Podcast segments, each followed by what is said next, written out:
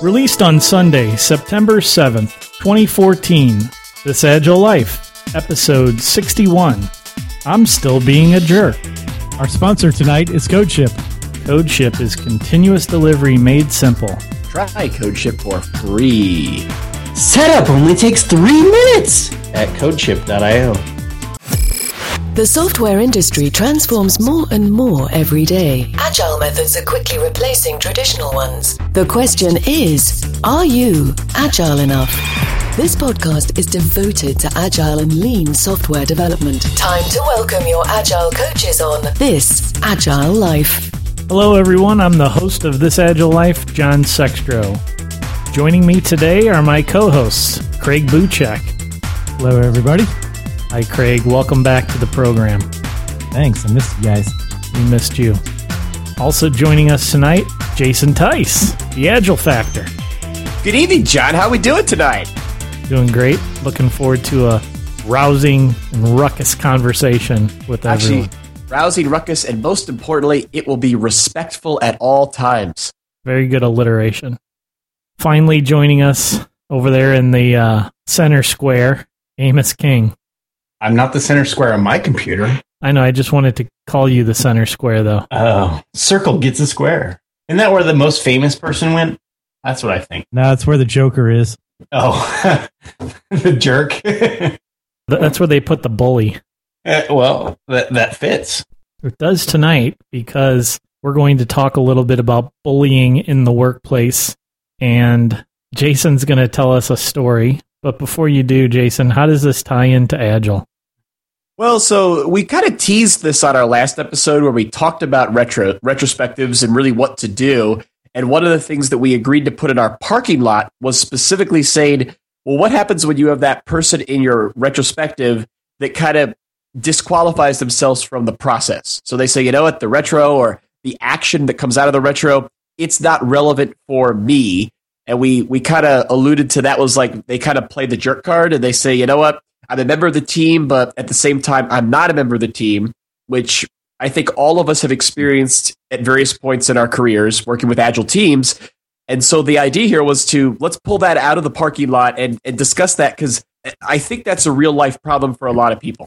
Does that make sense, John? It does. And I mean, it's not limited to Agile, though, right? This is just across the board kind of Yeah. bullying So- in the workplace. So the completely out of the box metaphor that I threw out there in our, our, our kind of our prep notes for the show was I had a scenario recently at the infamous kindergarten open house where we had the uh, you know all the kids showed up. You know, my I have a kindergarten kid, which that's a whole other story about agile in kindergarten. But nonetheless, I have a kindergarten child, and then I also have a, a preschooler. And the preschooler was on the playground, and somebody else's kid came over, and next thing you know, is kind of like you know, beating up on the preschooler. And my wife and I are sitting there watching this, and we're like, well, what do we do? You know, we're we're sitting there kind of like, you know, I want to use the term responsible team leads, you know, kind of observing and coaching our teams or our kids. And now we have this other kid, which is kind of outside of our scope. What do we do? Do we intervene and ask the kid to stop, you know, beating up on our preschooler? Or do we, you know, and, and effectively discipline someone else's child or what are the options? And so to me, like our preschooler was being bullied. And I took a step back and I said, you know, this happens on self-managing teams all the time. You know, something, some new person shows up and says, you know, hey, I don't agree, that's wrong. And, you know, they might be passive aggressive. And what do you do? What did you do?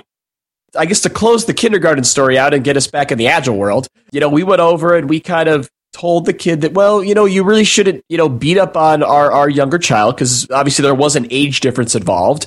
And so he he was responsive to that coaching, and we did that in a constructive manner. So we didn't reprimand him. So we just asked him to not do that. And of course, then we observed again what happens on real life on a lot of teams where you know five minutes later he's doing it again. You know, because he effectively and you know kids are are interesting because they like to get attention. So he detected that he was getting attention by causing our our preschooler to really you know have a fit because he was kind of you know beating up on her. And so he liked that. And he was motivated by that reaction. And again, we I've seen this on teams where, you know, someone has passion and they they say, "Oh yeah, I'm really going to, you know, dig into my team members today and and you know, get them motivated But what they don't realize is that activity of trying to get them motivated may have detrimental aspects to other members of the team. Hmm. So I think this is a problem that's not obviously not unique to Agile, and it's not even unique to work environments, as your story points out. It's a people problem. Right. So my first question is: Is there even an Agile aspect or an answer from the Agile community that that doesn't fit, you know, non-Agile communities as well? And the only thing that makes me think that Agile might have any difference is the fact that we attempt to be self-managing. Um, I, I agree. so I think the agile aspect that we can talk about is going to be about self-managing in that in that instance. But I don't know that that's always the answer. Sometimes the answer, sometimes agile does not have the answer to a particular problem. And I think a lot of the case here is going to be the same. It's pretty much what you would do in any situation in in job and you know, you try to solve it yourself and if you can't, you take it up to management. But Well, the interesting agile part is what about self-managing? So, what are the rules of the playground then? I guess, and, and if if anything, if we use the playground as a metaphor, that is kind of a self-managing ecosystem. You know, where you you've almost got you know the kids are out there playing, and they're trying to you know figure out if they're being social, they're collaborating, and in some instances maybe they're collaborating too much and beating each other up. And then you've got again, like I'll take a step back. You know, like myself as a bystander in that self-managing environment, Craig. What should my role as a bystander be? So I would say that uh, in that situation, after you talked to him the first time and he didn't stop, maybe you would go to the teacher, a teacher, management, a principal. Except for then I have to channel Jason and say, but what if the kindergartners don't trust the teacher? Because cause Yeah, then but- you have that issue. We got to start talking about trust problems. But, but what's unique about this is again, this to me is interesting because it's it's almost like a you know a work environment where you've got your self managing teams that really are focused on the development of the software, but then sometimes the business isn't fully integrated with those teams. So it's like we've got you know I'm there as a parent at open house night, and then we've got you know other parents that are there too that aren't as involved in really what's going on and effectively supporting the self organizing effort at an appropriate level. Well, and you're very much a manager as a parent there. You're not. And and you have that same problem in the workspace. You have some managers that are really involved and some that aren't. Okay, but so let's let me ask you this then. In a self-managing work environment, aka the playground in our story here, whose responsibility is it to maintain the safety of the environment for all the people working in it? Everyone, that's what self-managing means. So if you take it out of the kindergarten playground metaphor and move it into the real life work environment, you would hope that if there's a bully, that the team will self organize and self control or act in a way to control someone who is a bully. What I think is difficult, just as it as it is on that kindergarten playground, is to be the first one to challenge the bully and call their bluff and say, you know, back off. Your behavior is inappropriate for this situation. Yeah, but what's unique about it, but what's unique about it, John, is that with kids, and, I know eons ago we had Karen Favaza Spencer on, who wrote, who's the retired kindergarten teacher who's become an agile coach from the Boston area. You know, she talked about one of the great things about kids is they don't have a filter.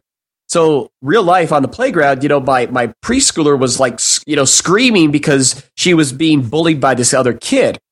In real life, a lot of times people on a self-managing team they feel obligated, just like Amos, they feel obligated to have a filter, unlike Amos, who doesn't. So, try to pull Craig's comment in here. But that creates risk because sometimes people, they're afraid to raise concern and they allow themselves to get into this non safe working environment, which doesn't have a good outcome. I have a filter. O- See, Only around. bullying. If I didn't have Amos a filter, I would have gone up to that kid and said, "Look, everybody, Johnny peed his pants." Now you got your attention. So, Amos, let's try to take a step back here. Let's say if we're if we're if we're talking about my metaphor here, I intervene it, and then I do something to. Is that really productive? So, like, I'm leadership, and I, you know, I represent management. So I come in, and I don't know who this kid is. This kid's from some other team, and I do something to shame him. If anything, I harass him. I don't think I'm helping the scenario. No, you're not. You're being just like he is. Okay. Yeah, that, that never helps, right? so real life scenario, like okay, you're on a team. Try to get this back to you know something that's not quite kindergarten, or we're going to start a agile parenting podcast. We'll do that next. Is you're on a team. You've got this person who really doesn't like working with you. Maybe you've had conflicts in the past, and yet because of the nature of the organization, the organization has asked you to work together. So what do you do if you feel that somebody is you know being disrespectful for you to you? Let's give a concrete example. Let's say that um, the bully in this case is going in and Lee McAlilly. wow, I'm telling. I think he picked someone that was unlikely to be a bully. So now Lee can And come on the it- next episode. He can go on a rant about violating the whole team approach by talking about people behind their backs. Amos, you need to go sit in the corner. You've been bad. Let's give an example. A person on the team thinks that their code's always better, their implementation of something is always better than someone else's. And so waits until code check-ins happen for the day and then hangs around and um, and takes, you know, what what someone on the team has done and changes it to the implementation that they want it all along. I think I worked with that jerk. Right. So that's a, Okay. that could be a form of bullying, right? How how do we as a team uh, respond to that? I usually try to bring it up individually, like go pull them to the side, talk to them quietly, calmly, where nobody else can hear. I'm not calling them out. I'm not bullying them back. I'm just going to discuss it with them and say, "Hey, what's going on?" That I think is the first step. Always. Right. I, I agree. Any conflict, the first step, unless there's some reason it's unfeasible, is to talk to that person individually. Okay, Yeah. but but Or let's, walk let- away. but let's take a step back. So so suppose I'm this person who I see that my code is constantly being refactored because someone doesn't like me on the team. Okay, and, and I see that and I feel that's that's threatening. So you're asking me to stick my neck out and to go talk to this person, Amos. If I'm you know someone who's introverted, I'm not comfortable. That's going to be really hard for me to do. To go Mhm. have a one-on-one conversation with you since you're being aggressive. And unfortunately, I have to say to you, sometimes you're going to have to do hard things in life. And it's not always going to be easy working with other people. Pineapple. So you're sometimes you're going to have to step outside of your comfort zone. And, I think that's an excellent answer, Amos. Okay. and, and that sucks. I don't like stepping out of my comfort zone either. So, so real life. Let's talk about what happens there. Because what I see happen a lot is, okay, I'm the guy, and again, not true to character, but I'm Amos. I am very intimidated by you. So there is no way that I'm going to go and have this one-on-one discussion, which I personally agree could generate a positive outcome. So I'm just not going to do that. So instead, I'm going to go to someone else, and I'm going to start to have a conversation about, you know, Amos, uh, I really don't get what he's doing. You know, I'm trying. I know I'm the new guy on the team, and I'm trying to learn. I'm trying to pair. But every time I commit something, he refactors it, and he doesn't even put it through code review. He just does it, and it's that bothersome. very that very much depends on who you go to. If you go to somebody who has the authority to fix the issue, then I think it's okay. If you go to some random other person and you're just complaining, that's gossip. And I think that you are just as liable for the situation as the other guy, and you should be fired too. Well, well, so a couple of things, Amos. Let me ask you first. Then, if I'm the person who feels as though the term I'm going to use is the work environment is not safe. Okay, so I'm a member of the team. You are creating, you are doing things that make me feel not safe in the work environment. Number one, who should I go to? Describe Uh, that person. Either some management person who can go to them, or some HR person. But you should not be going to Joe Schmo on another team just to complain. You need to go to someone who can fix the problem. Okay, and, then and that's very dependent two, on the situation. Okay, then And number two, if you- what I want, If what I want are to ask you. unwilling to speak to somebody to fix the problem, then you should speak with your feet and find a new job. Okay. Well, then number two, let me ask you another question: Is once this person who's again not they don't feel safe, so then they go to someone else, as you just suggested. What should that person do to intervene? That that's going to person, depend on the. That's going to depend Uh, on they- what the problem they- is. they're in the same situation as you too. Now you've drugged them into it. Now, are they comfortable enough to go talk to that other guy? Maybe. Are they comfortable enough to talk to HR or management, or are they just going to continue to spread the gossip around to where it's not he treated you like a jerk, but he punched you in the face in the parking lot by the time it goes through 150 people? I don't think this is necessarily gossip. I mean, it, it's certainly It gets uh, there. It's certainly one person's side of the story, but it's somebody that's trying to go to enlist the help of another member of the team. If I'm uncomfortable doing Well, it myself, I go and try and enlist someone to help me broach the subject, broach the topic. That's Uh, why I said go to somebody who can do something about it. Everybody on the team can do something about it. I would agree. You- I- in I'm- my example, I said someone on another team. Hate to immediately take this to HR. I mean, Jesus Christ. Yeah. We're going to have Yeah. everybody in HR offices all across the country with, he changed my code check in. yeah, yeah, because because I was gonna say, Amos, I think there's a bunch of things where by immediately, and we've had this discussion before. We had it like back in oh, it was like in it was like in the May 2014 time period. It was the the infamous discussion about having the private meeting, which I, I think that again, if the person is comfortable having a one-on-one conversation with the person who is creating a non-safe environment, I think that could be highly productive. I think there's a lot of people out there who aren't comfortable having that discussion. But I think there's a lot of things the team could do almost to prevent this whole scenario from happening in the first place.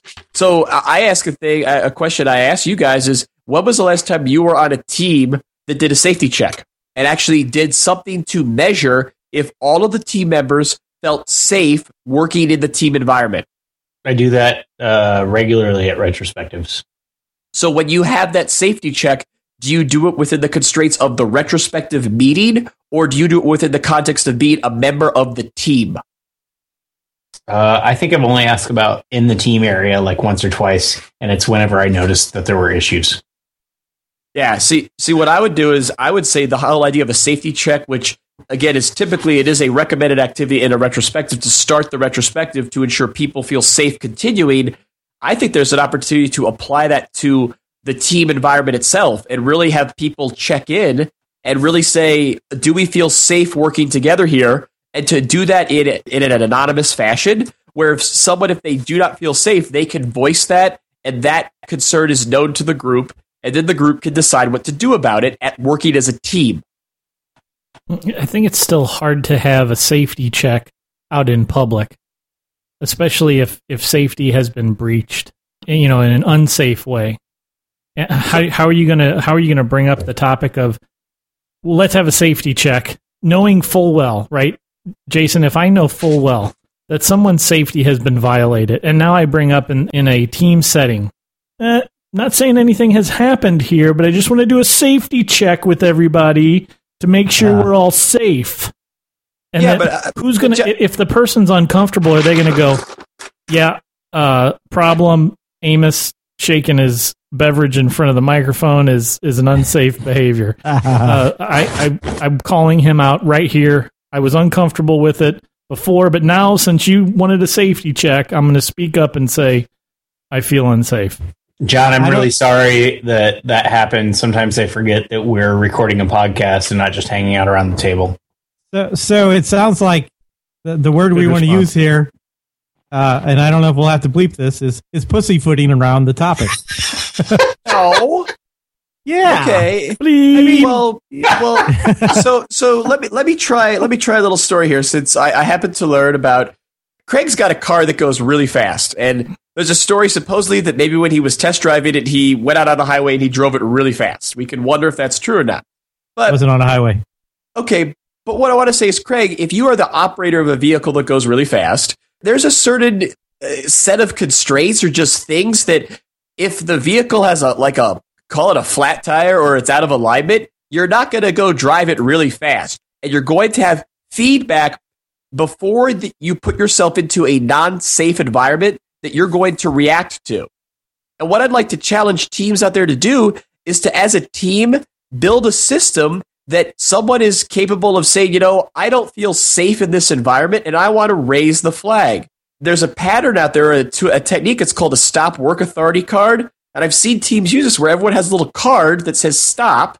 And as a team, since they're working together, they have a working agreement that says if anyone on the team at any point in time does not feel safe because of people issues or what they're doing, they can raise the stop work authority card. They actually will pull the card out and throw it up in the air. And that's their signal to say that, hey, as a member of the team, this is something we need to discuss and figure out so we can be effective as a group. As the timid so- guy who doesn't want to go and bring up anything, are you going to go pull that card? So the issue is, it's one thing for me, Amos, to go to you one on one and have a discussion about something that you are doing one on one. So I come into work the next day and I'm like, what the heck? What did Amos do last night? And everybody's there at stand up. And I pull that card out of my pocket and I show it to everyone, including you at the stand up meeting, and be like, guys, I don't feel safe. I don't feel respected. We need to do something about this. And I'm going to do this in the presence of everyone else because, yes, Amos, I may have a conflict with you, but I'm hoping that I have some support from the other members of the team. All right, two things. One, if you have a flat tire, you don't need a safety check. You've already identified the problem. Okay, low tire pressure. Two, if you're uncomfortable with confronting that person directly, you're probably not going to want to confront them in front of a group either. So, I mean, either of those are probably okay, uh, but actually, it's more confrontational to do it in front of the group than to do it in, in private with that person. So, I would still recommend in any situation, go talk to that person first if you can.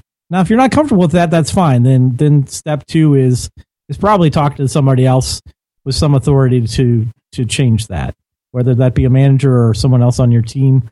I, I mean, remember, remember, a self managing team means that everyone can exert leadership at any time, and and on the best teams I've had, we've pretty much grown everyone into a leadership position, and anyone was able to lead and to address a problem like that. Well, and, And- it's, and- it's specifically what I would say, Craig, is that like the idea of a stop work card is designed to facilitate that because a lot of times if someone is more soft spoken, you know, they may not be comfortable to, you know, to your point about saying, hey, we need to talk about this. But again, it's this act of having a card as a signal that, to your point, it enables them to step up and be a leader. And again, if you're a member of a self managing team, it's part of your job description to lead and guide the team when needed. If you don't feel safe, you need to do that.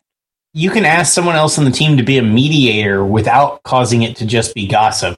The problem I had with the example earlier where you were saying going to someone else is that to me it sounded like I'm just going to someone else to complain about the issue. And if you're just complaining, you're gossiping, you're wasting time. You need to go to someone who can fix the issue if you can't do it yourself.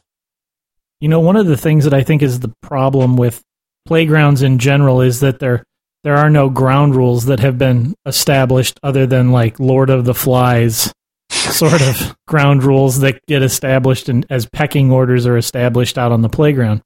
If we set up a team where we have some ground rules that we've established where we've we've established the stop work authority card where we've established that there are certain behaviors that we're not going to tolerate and we all agree that we're not going to tolerate as a team these are things that then empower us to self-organize in the future because now we've we've established that we want to have a self-organizing team we want to have a self-governing team and we are saying to everyone you have the power you have the authority you have furthermore the responsibility that when the team gets off the rails or individuals on the teams get off the rails in one way, shape, or form, that it's your job, it's your responsibility to play the stop work authority card, to call that person on the carpet, you know, at the next stand up. And everybody is on the same page because they were all there when we made those working agreements. And so safety has already sort of been pre established, and then that allows us, when an unsafe condition occurs, to easily react to it within an acceptable set of boundaries. Yeah, and- John, what I want to draw attention to with what you just said is a key element of the story that got this all started. Is that there are certain efforts that need to come that need to be executed to come together and form a team to maintain the safe environment.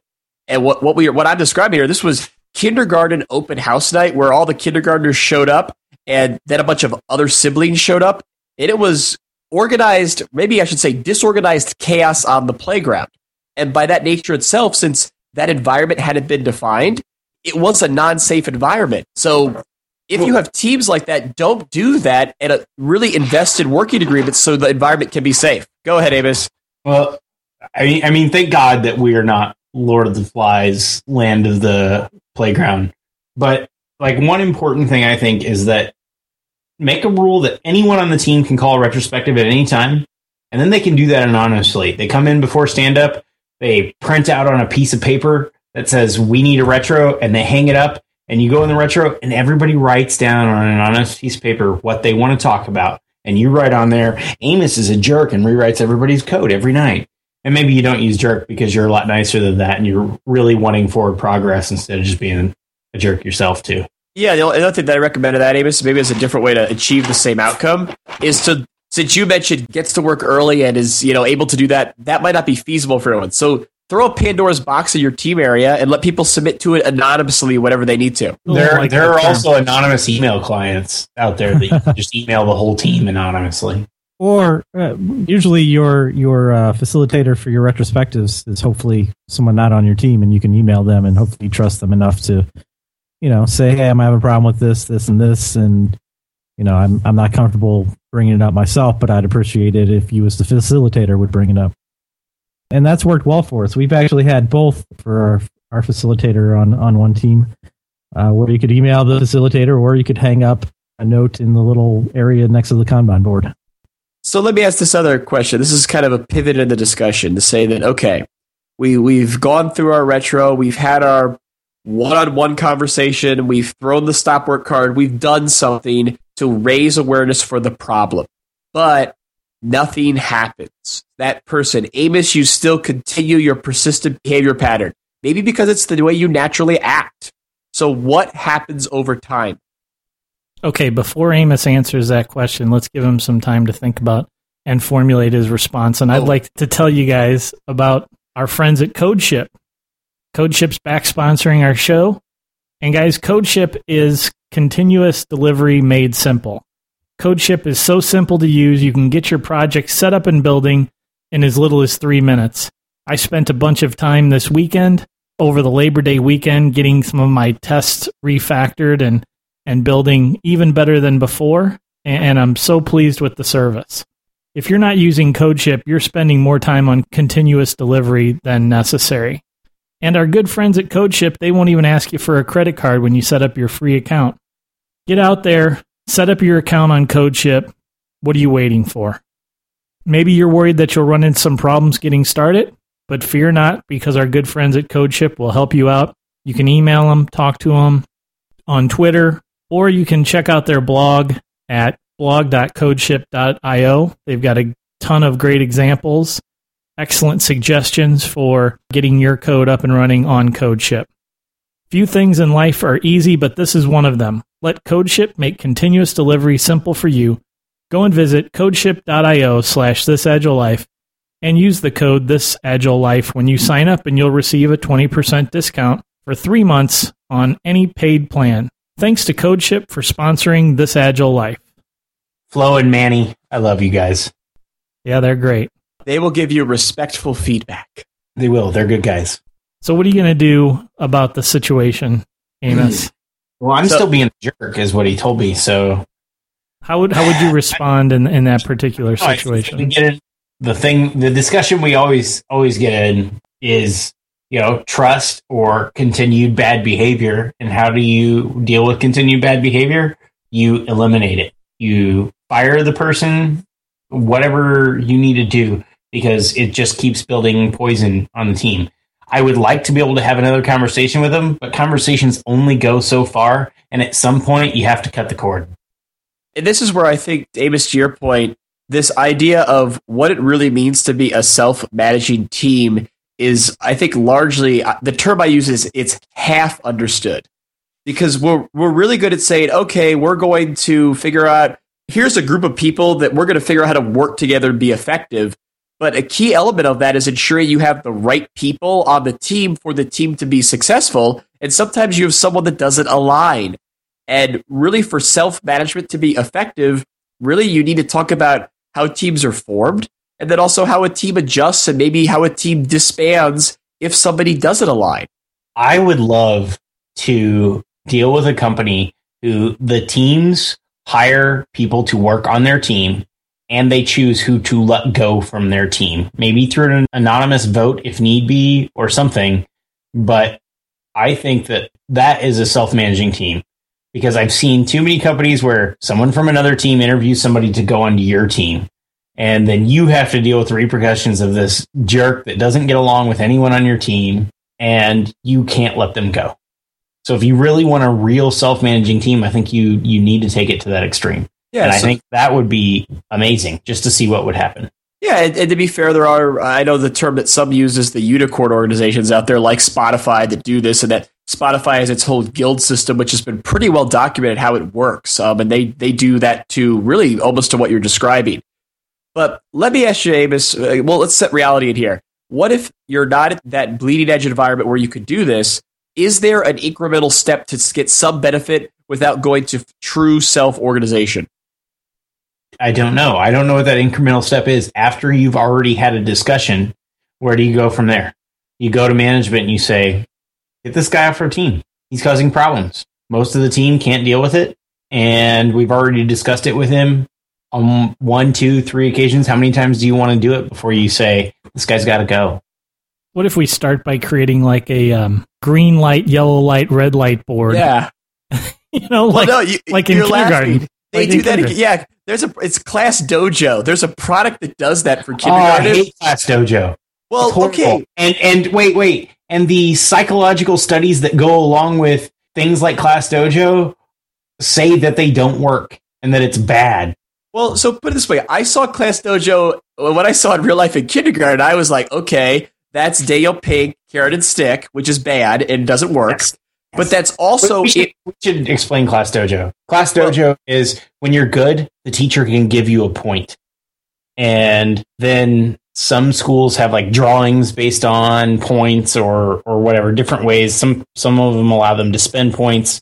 Some of them use them as tickets in a drawing. That's what my kids school did. At the very end of the year, they gave away a bicycle okay, and not so the- the most points. Every point counted as a ticket in a drawing.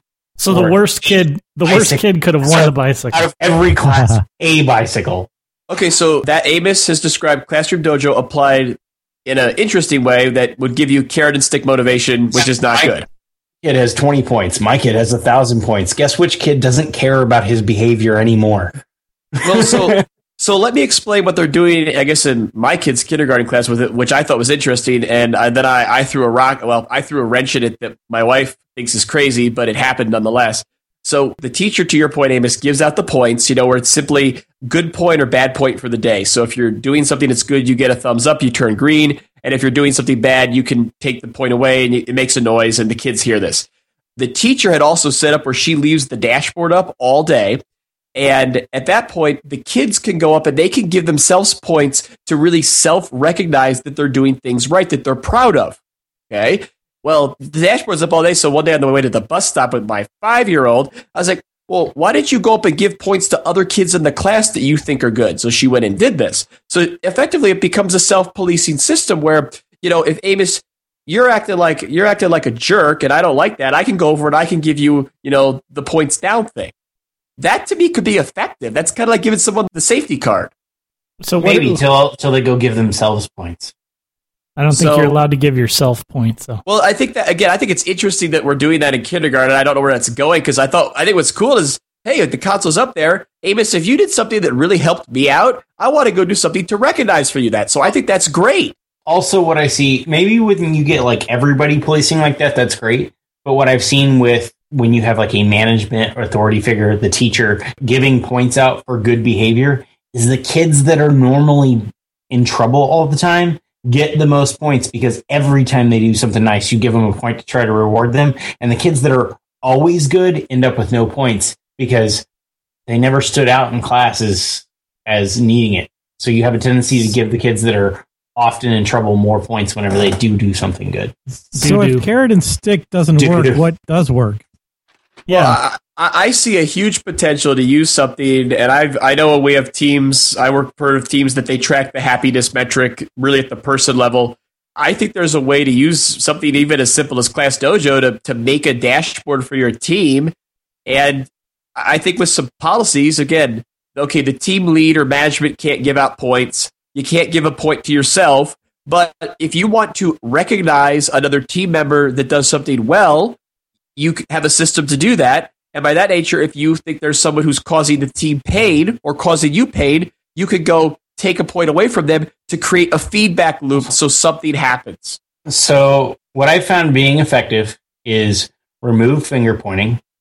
You're not allowed to talk about somebody else, but you empower words and allow change to happen through words. This works with children and it works with adults. Is you don't take complaints, you take I'm feeling this or I'm feeling that, not John did this to me. You don't accept that. You accept I need this, I need that, and then you respond to I need, not to all these other things. And it works fantastically for kids. It works fantastic on teams where I've seen it implemented that no finger pointing and talk about yourself and what you can change or what is bothering you and what you need to fix what's bothering you.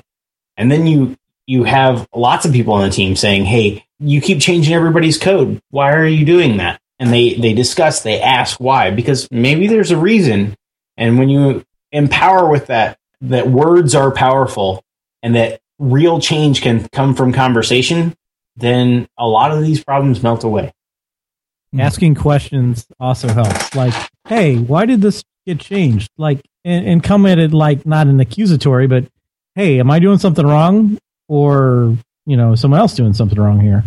And when somebody comes to you with that, a lot of times it's also good to say, to like, agree like show them say oh yes i understand how you're feeling. It's not an, uh, it's not saying that they're right or they're wrong. I understand how you're feeling. Here's a scenario in my life where i felt the same way so that way you make a connection and then here's how we're going to fix it. So so amos what i'm hearing is you know and really to go back to that initial discussion we had about having that one-on-one conversation with the person who's causing pain or creating the unsafe environment really it's this opportunity to have a very clear conversation and apply some very simple kind of I'll use the term discussion or self facilitation techniques like the five whys. So Amos, I see that you changed my code last night. Tell me why. And then you answer and then okay, well tell me why you did that. And you go through that five times and if you're the person who doesn't feel safe or feels bullied, you're not having to come in with a lot of information and if anything, by using this more open discussion technique, you're going to learn more about what's going on. And you may you know, find out that you should have changed your code, or Ooh. you may find out, or he may find out.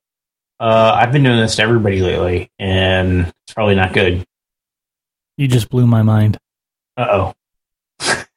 my code did suck. or, or the other one that's a great questioning technique from really clear questioning is just to ask a question and then after it's answered, ask the same question again. Ask it differently. Well, actually, some of the researchers showed it's better to ask it the same way. Really? It's, it, yeah, it's interesting because sometimes you'll hear, put this way, you'll hear if there's a real problem there, you should hear the same thing twice. If you don't hear the same thing twice, we should try this on the podcast actually, oh. then it probably shows that that person is full of themselves and making a mountain out of a molehill, and truly they are being a jerk. I do this with my children. By the way, you can you can be a jerk by re-asking the question, uh, especially if a especially if a woman asks the question and, and everyone ignores her, and then a man asks the question, and then all of a sudden it's a valid question. My, uh, well, this, okay. this, is a real thing that wow. happens. So don't okay, don't be whoa. that kind of jerk. All right. Well, My, yeah, but let let's talk about that one. So we should have a separate podcast for sexism in programming instead of this one. Yeah, I, I think we should probably invite someone to talk about that since we're probably not very expert at that. Uh, okay, okay, so if you're coming attractions, since obviously we are talking about the jerk topic, which was previewed on the last episode of this Agile Life, coming soon to a future episode will be this fun discussion. um, Sexism in the workplace and on so, Agile teams. I well, forgot what I'm saying now. I got sidetracked by Craig's sexism comment. But again, real life, a lot of times, if you think about what the legal protocol is if you have a hostile work environment, this is where Amos, we could have a reality check because there is this thing called laws that govern how we operate a business in many countries, including the United States. So, law dictates certain policies, which again go right to things that we kind of said we want to try to avoid before. You know, we want to promote individual conversation between the two people who have the conflict, which again is good, but understand specifically for incidents where there is a hostile work environment, you should not do that. And you should do whatever the law and whatever company policies are in place for how to report those incidents. And I think that's a good thing to point out because, again, if you have a hostile work environment, which would, could be defined as a gender issue, then that should go through whatever that policy is. And you should take this self management we have with a grain of salt. Uh, I, Well, I still, even- I still even think that- we should try to talk because Right. uh, I have been on the receiving end of hostile work environment issues and going in and telling the person, "Hey, look, you're making me uncomfortable, and you need to stop." And it ended. So, yeah, my advice is always, if possible, go to the person offending, then go to the next level of management up, then then next up, and then HR. You know, if if there's no management to go to, if you don't get any progress quickly, you need to escalate quickly too. I- Bar, barring like, "I'm going to kill you in the parking lot" comments. You know, I mean, there are certain like comments that people are making that I'm not talking to you one on one individually, right? right. Yeah, because that's not safe. Right, exactly. So, barring safety, you should always try to go talk to them. But I guess just to be fair, the law does provide certain protections that if an organization does not provide those protections to staff members who feel they are victim of a harassment incident or a hostile work environment or a quid pro quo, then the organization can be found guilty of neglect. So what there needs to be, and Amos, to your point, is there needs to be the discussion at the team level with that. But if someone goes to HR to raise a hostile work environment complaint and they say go talk to the team first, then that again, if that if that's a true complaint, any good attorney out there is going to say, "Hey, you you can raise suit against the organization for not protecting your rights." So, I may not know enough about all of this, but I think unless there's some law against it, the HR department should try to be a mediator before going to, okay, this person's fired. Oh, yeah, Unless, you know, again, life threats or sexual threats, you know, Hey- like hey, anything Jason, that we- is. We weren't saying HR should like reject your request and because you should always go talk to the person first. We're saying Well, I- talk to the person first if that's possible and then go to Yeah. HR. Well, and or- if you've gotten to HR, they shouldn't take you back down the ladder. Well, that's that's that's what I'm saying. And or guess what? If somebody doesn't again for whatever reason they don't feel comfortable, they don't feel safe talking to the person first, and they elect to go to HR or to go to the um, the ombud system, then that system needs to execute in accordance with policy and regulation. And Right, at I- that point, So I- you're arguing against people that aren't arguing the other side of the point here. Well, I'm just saying to be clear with basically what we're talking about here is that we want to ensure that in certain circumstances, as we're talking about for harassment, be it sexual or quid pro quo, there are laws, and then again they vary by locality. So if you are listening to us all over the country, it, it makes Or sense or world, it makes sense to know what the laws are in your locality, and then understand how your organization has embraced those, and really know how if you have self-managing teams what the organization's preferences are for how if there is a hostile work environment or uh, you know a, a harassment incident that occurs within a self-managing team how should that scenario be adjudicated within the confines of the organization No, no differently than any other team, I would think. And we are not lawyers and we are not not Right. offering legal advice. Once- Once you've taken it out of your team, it's out of the team. I don't understand how that would even have any effect. How your team works. Well, I think the big confusion about this, to kind of go full circle, is really when something, you know, it's that first question I asked Amos when I, I challenged that someone may not be comfortable talking directly to another member of their team or even to the team as a group, and they choose to involve someone from outside the team. So when do you do that and when do you not do that? Well, what what do you mean outside the team? Do you mean management or HR or some other person? I I think that's a judgment call, and we're not going to come to a definitive thing. It's a very gray area. Right. If you're not comfortable with talking to that person or resolving it on your team, then take it to the next level. It's it's not a very difficult rule to figure out. The thing that is crappy is many HR departments, unfortunately, err on the side of we don't want to get sued, so we'll just fire this person. You know, it's going to happen.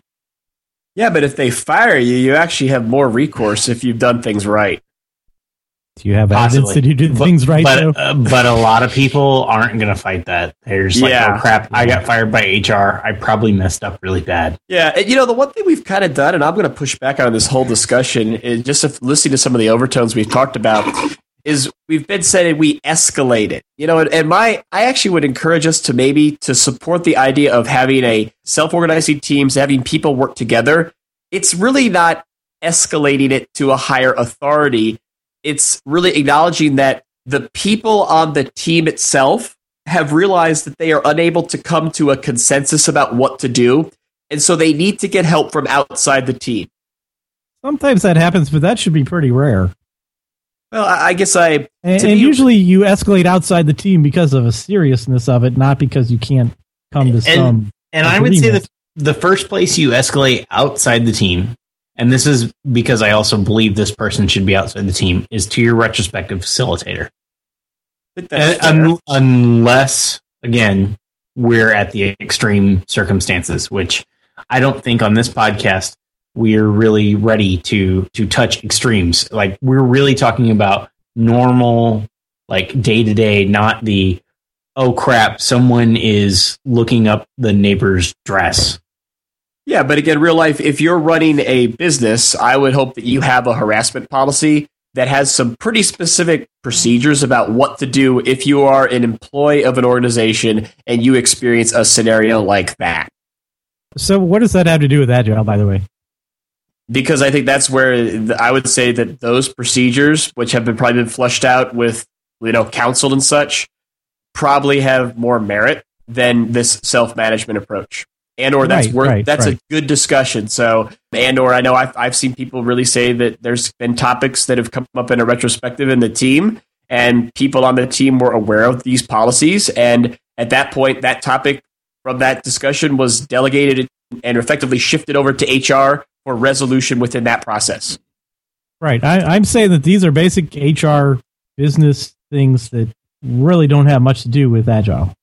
Well, once you've taken it outside of your team, you're not really dealing with Agile anymore. You're just dealing with corporate issues. Yeah, but to HR be fair, issues. but to be fair, and I think Craig, the one thing that I have seen some organizations struggle with is people say, "Yeah, we're self-managing, we're agile, we don't need to worry about HR, or we don't even."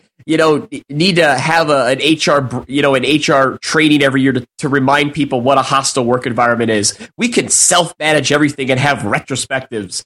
And well, again, that's all fine and dandy until something happens and you have a lawsuit. So if you are in a self-managing environment, I would encourage you to make sure that as a member of a team, your team understands what HR has for these what I'm going to call these these harassment or these harassing scenarios and what HR provides and requests that they flushed out with however they're running the business.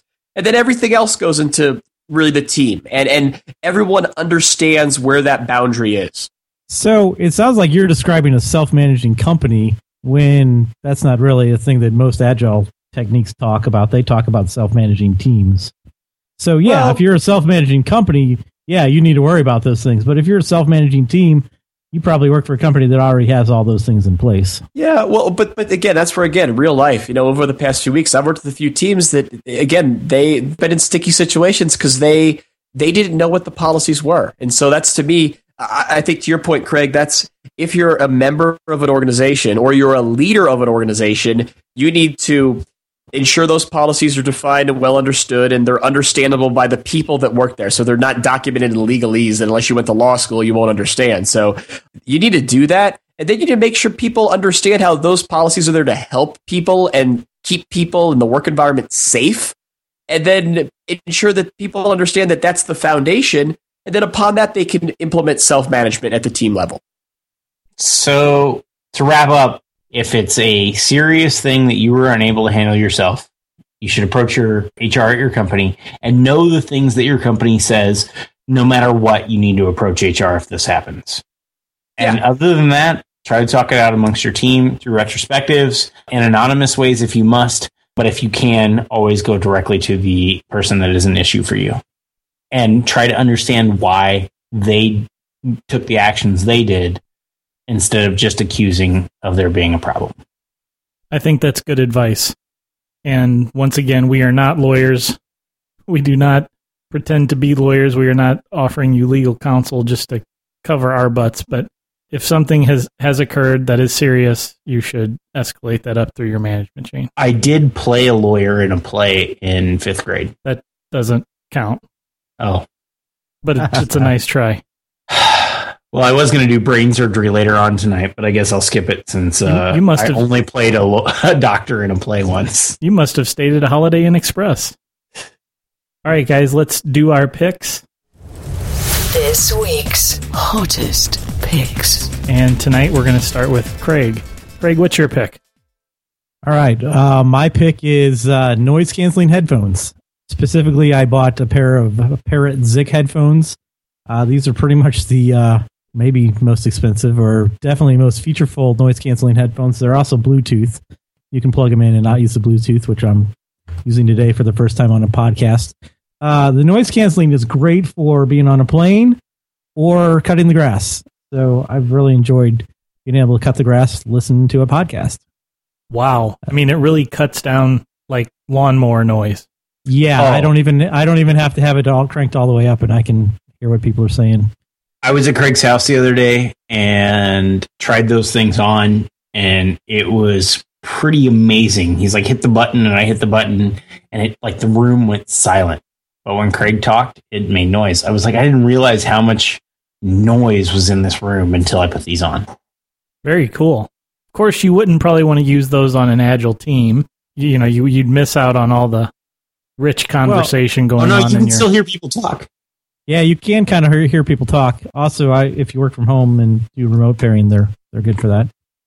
Very good. All right, Amos, what are your picks tonight? I actually uh, am going against my better judgment and having three picks instead of my normal one to two. But one of them is is kind of crazy. ncurses, if anybody knows what that is, it's a graphics library for the console. I picked ncurses. It's available in a lot of languages, and I picked it because retro's cool, right? That's at least what I, I hear. And it's really neat to try to take an application and give it a uh, what I will call a big boy GUI which is like a, a really nice, maybe even 3D GUI, and then try to hook in an ncurses GUI to it too, um, just for fun, like a small app. Like if you want to build Tetris, is what I've been playing with lately, and to see if you can really decouple your layers enough that you can just switch the view out like that. My second pick is Learn Haskell for Great Good, or uh, Learn You Haskell for Great Good. It's a really interesting book. Uh, I've been reading it. I've played with Haskell on and off for a while, and I have a problem with functional languages where I feel that all the examples are like, here, here's how you sort a list of numbers, but I can't ever find anything that has good examples. of Everything makes a functional language look like a toy. And I think that uh, this book does a really good job of moving beyond that a little bit. And then uh, also in the same vein is Land of Lisp, which is a, a really great book if you want to learn Lisp, and you get to do so by creating some little uh, games to play. All right. Good picks, Amos. Jason, what are your picks tonight? Okay, so inspired by our lively discussion this evening, I have a challenge for everyone out there in this Agile Life land. I will want to challenge you, including my three co-hosts tonight, to go read The No Asshole Rule by Rob Sutton. This is a book that talks about effectively what the title says um, in the workplace, and it talks about ways to have a civilized workplace. I guarantee you that if you have been on a self-managing team and or just worked in any environment out there that's not a kindergarten classroom, you probably have experienced things that are discussed in this book. So you will find it interesting. You may even find things, you might even find it describing things that you have done. And so it's a little bit of a reality check. So I would highly recommend it. Um, it's a pretty interesting read. I know a couple organizations have actually done a book club about it to kind of confront the discussion about respect in the workplace. So you do a, people read the book, you do a book club in your office, and you'll have some very thought provoking discussions. So highly recommended book, The No Asshole Rule. The other one I'll plug, second pick for tonight, is um, later in September 2014, actually on Friday, September 26th. I've been invited to do a lunch and learn in St. Louis. Uh, it's in the St. Louis metro area, and it's a it's a visual workshop about the perfect user story.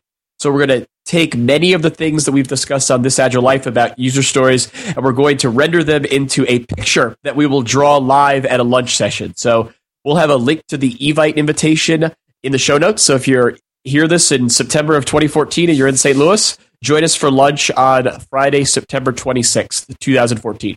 You I gonna show up, RSVP'd. Amos? I've RSVP'd. I'm going to try to come heckle. Oh, come heckle. It will be fun, Amos. So please bring your paper so you can draw with me. Participation oh, All right. is encouraged. I, I love to participate. Oh, good. Those are my two picks. Very good. Thanks.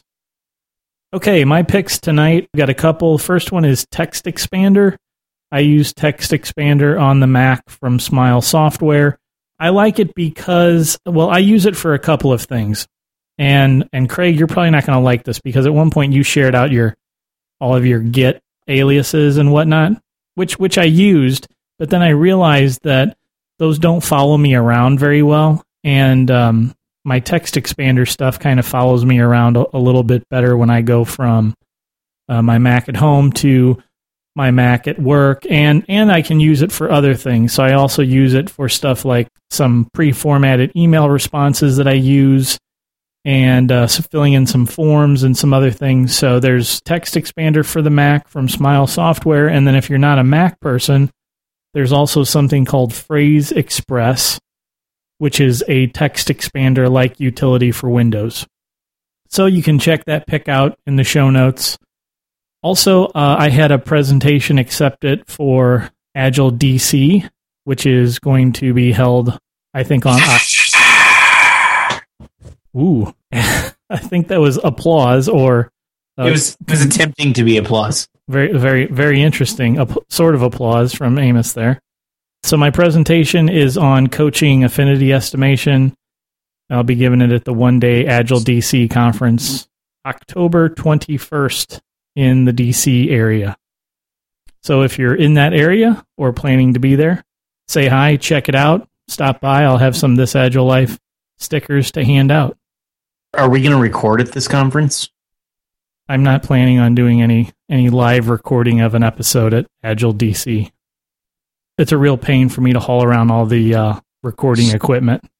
Well, you can invite me. I'll haul it for you. That sounds great. All right, guys. Well, that's all we have time for today. Check out thisagilelife.com for these show notes and for all of our past episodes. Thanks for listening and keep living this agile life.